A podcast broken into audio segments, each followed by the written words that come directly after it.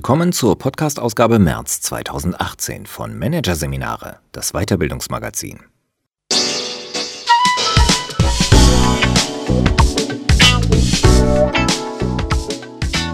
Weitere Podcasts aus der aktuellen Ausgabe behandeln die Themen Zukunftsforscherisches Management, Führen im Futur 2 und verkürzte Arbeitszeiten. Kann weniger mehr bringen? Doch zunächst Kommunikation im Job. Frauen reden anders. Männer auch. Von Kishos Rida. Typisch Mann und typisch Frau gibt es nicht. Unterschiedlich stark ausgeprägte feminine oder maskuline Verhaltenstendenzen aber sehr wohl, und die können im Job Probleme machen. Wenn männliche und weibliche Kommunikationstypen aufeinandertreffen, sind Missverständnisse programmiert. Im Arbeitsleben wird oft so getan, als gäbe es keine Unterschiede zwischen Männern und Frauen. Doch aktuellen Forschungsergebnissen zufolge scheinen Männer und Frauen tatsächlich unterschiedliche Stärken und Präferenzen mitzubringen, die sich teils durch die Biologie, teils durch soziale Einflussfaktoren erklären lassen. Allerdings gibt es kein typisch Frau oder typisch Mann. Was es dagegen gibt, sind Verhaltenspräferenzen, die tendenziell häufiger bei Frauen oder tendenziell häufiger bei Männern zu finden sind, aber auch beim jeweils anderen Geschlecht vorkommen je nach Zusammenspiel und Stärke der biologischen und sozialen Einflussfaktoren bei einem mehr, beim anderen weniger. Es gibt also feminine Männer und maskuline Frauen, wobei dies nichts mit dem Aussehen und der sexuellen Orientierung zu tun hat. Es geht allein um verhaltenspsychologische Differenzen. Die aber lassen sich, eben weil sie tief in uns verankert sind, nicht einfach so vom Tisch wischen.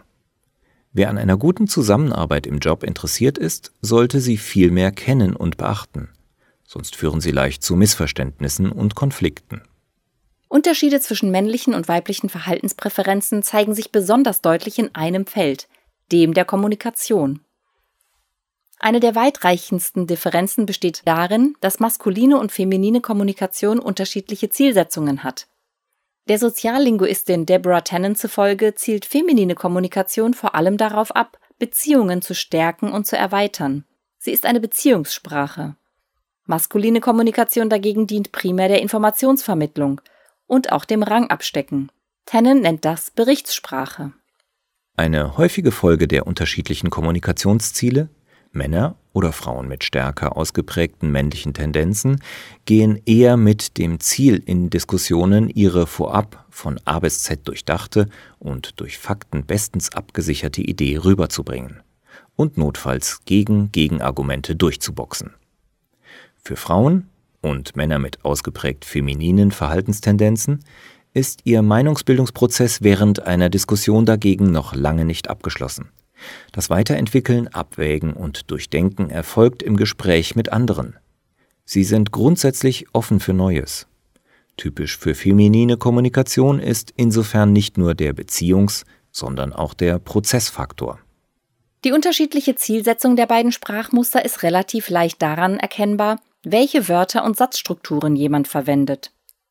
Wer sich positionieren und seine Sicht der Dinge präsentieren will, greift automatisch zu Wörtern, Formulierungen und Satzstrukturen, die wenig Interpretationsspielraum lassen. Wenn wir x voraussetzen, dann ist y der Fall. Punkt. Wer im Feld der Beziehungskommunikation unterwegs ist, bevorzugt dagegen Begriffe, die Eventualitäten betonen, etwa unter Umständen oder möglicherweise. Da die Beziehungssprache undogmatischer ist, enthält sie viele vage Konjunktive. Sie würde es gut finden, Beziehungssprecher nutzen zudem mehr Wörter und Nebensätze. Das müssen sie schon deshalb, um all die Nuancen unterzubringen, die ihnen im Gegensatz zu Berichtssprechern wichtig sind. Ihre Art zu reden ist eine Einladung an den anderen, am Gedankenbildungsprozess mitzuwirken. Das Problem? Auf den Berichtssprecher wirkt das kompliziert, langweilig und wenig klar. Er schaltet schnell ab, wodurch beim Gegenüber der Eindruck entsteht, es mit einem Ignoranten zu tun zu haben. Zudem missdeuten Berichtssprecher die Beziehungssprache als Signal von Schwäche. Sie fühlen sich dann bemüßigt, ihrem Gegenüber auf die Sprünge zu helfen, indem sie dessen Ausführungen unterbrechen und eigene Lösungswege vorschlagen, statt sich auf den gemeinsamen Prozess einzulassen. Das kann so weit reichen, dass der selbsternannte Helfer die Ideen hinterher als seine eigenen ausgibt.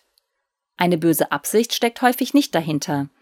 Denn aus Sicht des Berichtssprechers sind es tatsächlich seine eigenen Ideen. Schließlich hat er sie gerettet. Der andere ist allein ja offensichtlich nicht damit klargekommen. Warum hätte er sonst gefragt? Die differierenden Kommunikationsziele und ihre Folgen treten besonders in einer Situation zutage. Wenn einer den anderen um dessen Meinung bittet. War doch richtig, dass ich dem Vorstand widersprochen habe, fragt der Kollege. Soll ein Berichtssprecher auf diese Frage antworten, kommt vermutlich ein knappes Ja. Resultat? Der Beziehungssprecher, der gefragt hat, ist enttäuscht. Offenbar will ihn der andere bloß abwimmeln. Antwortet dagegen ein Beziehungssprecher auf dieselbe Frage, gestellt von einem Berichtssprecher, kommt womöglich ein Ja schon, aber vielleicht hättest du das noch etwas anders anpacken sollen. Resultat hier, der Frager ist genervt. Zwei Gespräche, zweimal das gleiche Ergebnis. Beide sind frustriert, denn auch wenn sie dieselbe Frage gestellt haben, standen unterschiedliche Ziele dahinter. Dem Beziehungssprecher ging es um ein Prozessziel, nämlich die gemeinsame Meinungsbildung. Der Berichtssprecher wollte nur seine Meinung bestätigt bekommen, eindeutig ein Identitätsziel. Dass der andere noch weitere Aspekte zur Sprache bringen wollte, erschien ihm wie ein Affront. Offenbar meinte sein Gegenüber, er habe die Sache vorher nicht gut durchdacht. Um ein derartiges Aneinander vorbeireden zu vermeiden, lohnt es sich, sich zumindest ein Stück weit auf die Gedanken und Sprachwelt des Gegenübers einzulassen. Das bedeutet auch, je nach Situation, den eigenen Kommunikationsstil bis zu einem gewissen Grad anzupassen. Schauen wir uns zunächst an, was das für den Berichtssprecher im Umgang mit Beziehungssprechern bedeutet. Wichtig für sie ist als erstes, ihre Erwartungshaltung anzupassen. Wer glaubt, es gehe darum, Standpunkte durchzuboxen, wird die Erfahrung machen, dass ein Beziehungskommunikator zwar vielleicht irgendwann zustimmt, aber er wird die Idee nicht auf längere Sicht mittragen. Gewonnen ist also nichts. Umgekehrt kann die stärkere Einbindung des Beziehungssprechers dafür sorgen, dass neue Ideen ins Spiel kommen, die der am maskulinen Sprechverhalten orientierte womöglich selbst nicht bedacht hat. Daher lohnt es sich, im Umgang mit Beziehungssprechern sprachliche Brücken zu schlagen. Das heißt zum Beispiel weniger absolute Aussagen zu verwenden und stattdessen Formulierungen wie ich könnte mir vorstellen, dass. Das signalisiert, dass man nicht mit einer vorgefassten Meinung ins Gespräch geht, sondern offen ist für Anregungen. Beziehungssprecher honorieren es auch, wenn man sie konkret um deren Meinung bittet. Mir ist wichtig, deine ehrliche Meinung zu hören. Und während es Berichtssprecher normalerweise gewohnt sind, sich auf Verständnisfragen zu konzentrieren, hat das jeder verstanden sollten Sie sich, um das Verhältnis zu den Beziehungssprechern zu verbessern, auch dazu überwinden, ab und zu Wohlfühlfragen zu stellen. Fühlt sich jeder wohl damit? Wichtig auch, nicht jeden Einwand reflexartig mit einem Gegenargument kontern. Und wer als Berichtssprecher von einem Beziehungssprecher nach seiner Meinung gefragt wird, dem sollte klar sein, er wird gefragt, weil sein Gesprächspartner ihn wertschätzt. Er muss mit seiner Antwort gar nicht mehr zeigen, wie toll er ist. Diese Haltung macht es leichter zu akzeptieren, dass das Reden für den anderen Teil des Denkprozesses ist. In dem Wissen sollte man ihn ausreden lassen, statt leicht mit Lösungsvorschlägen zu überhäufen.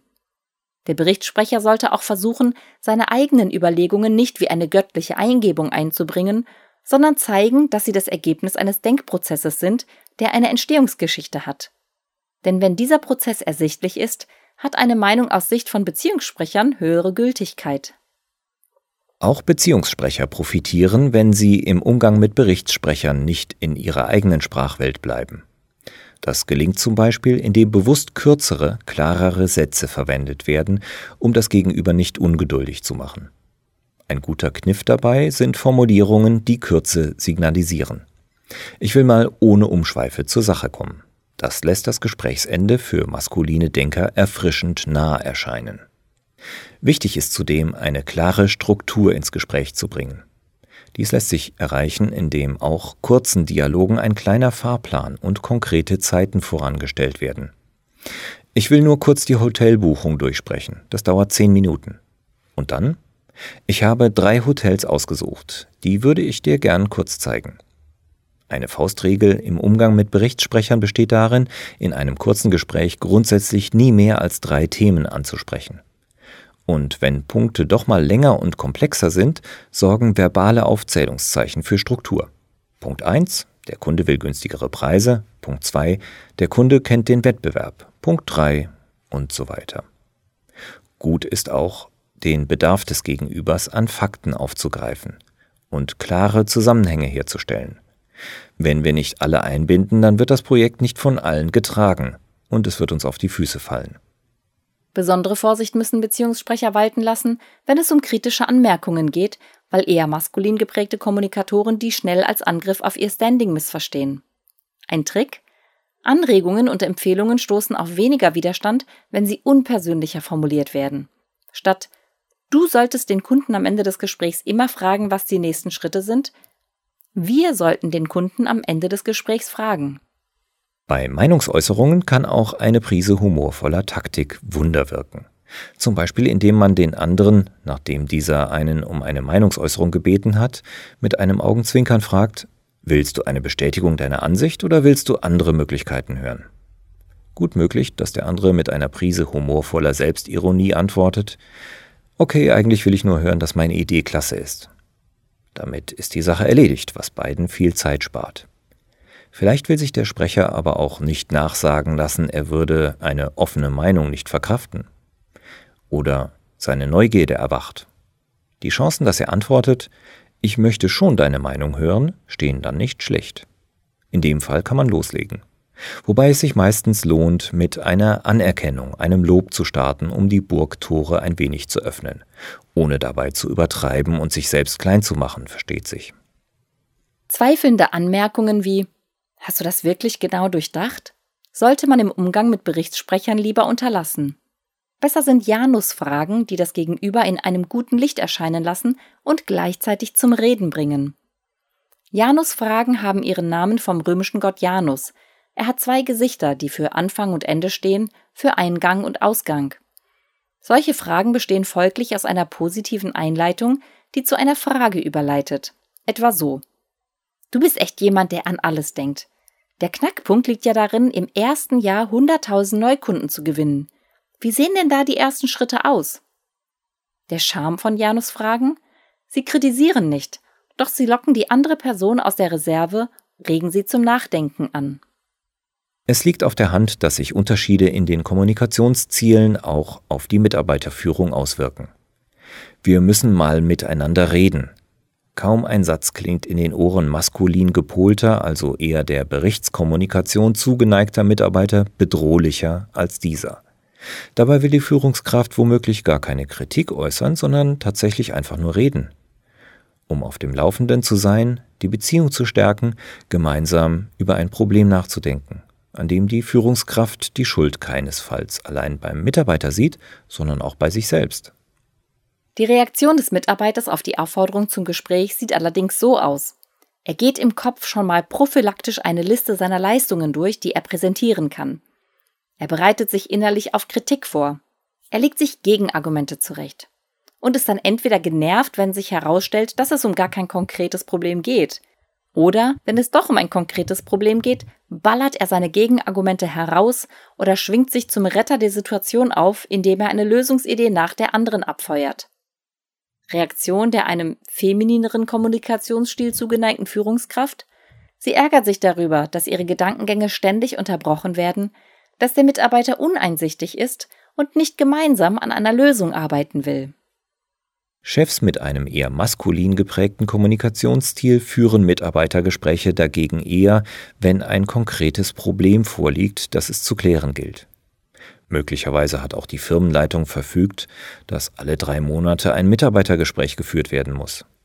Oder der Chef möchte einfach mal wieder klarstellen, wer das Sagen hat. So klingen die meisten Chefgespräche dann auch in den Ohren von Beziehungssprechern. Ergebnisorientiert, emotionslos, kalt. Täglich gehen Mitarbeitergespräche auf diese Art den Bach runter. Dabei lässt sich auch in der Konstellation Führungskraft-Mitarbeiter die nötige Wellenlänge durch ein besseres Verständnis des jeweils anderen Kommunikationstyps herstellen.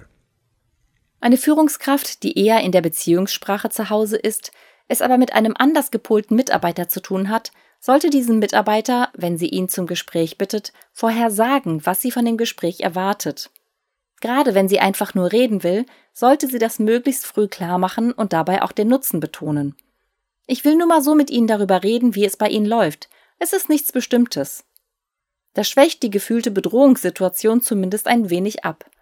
Wenn es in dem Gespräch nur um einen Austausch geht, dann hilft es oft auch, eine Regel dafür zu entwickeln. Ich möchte gern, dass wir uns alle zwei Wochen austauschen. Würden Sie sich einen Vermerk dafür in Ihrem Kalender machen? Dadurch bekommt der informelle Austausch einen Sinn, und wenn er nur darin besteht, die Regel einzuhalten. Wichtig auch, dem Mitarbeiter sollte nahegebracht werden, dass das Gespräch die Lösung ist. Ich weiß, Sie sind lösungsorientiert. Ich erwarte aber keine vorgefertigten Lösungen von Ihnen. Ganz im Gegenteil, wir sollten dieses Gespräch nutzen, um die Lösung gemeinsam zu erarbeiten.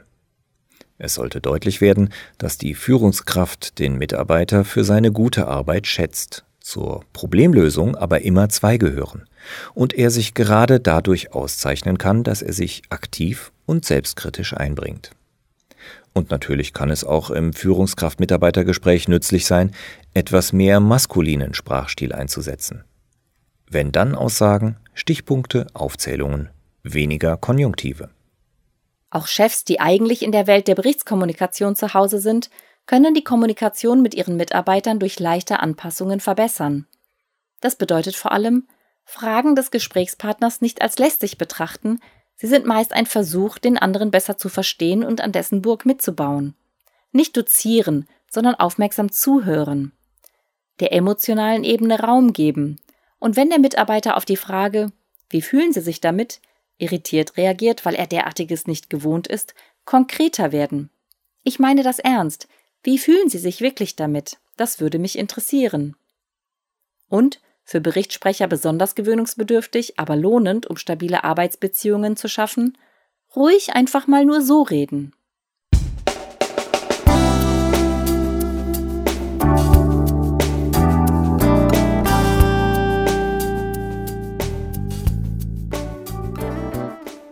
Sie hörten den Artikel Kommunikation im Job. Frauen reden anders, Männer auch von Kishos Rida aus der Ausgabe März 2018 von Managerseminare, produziert von Voiceletter.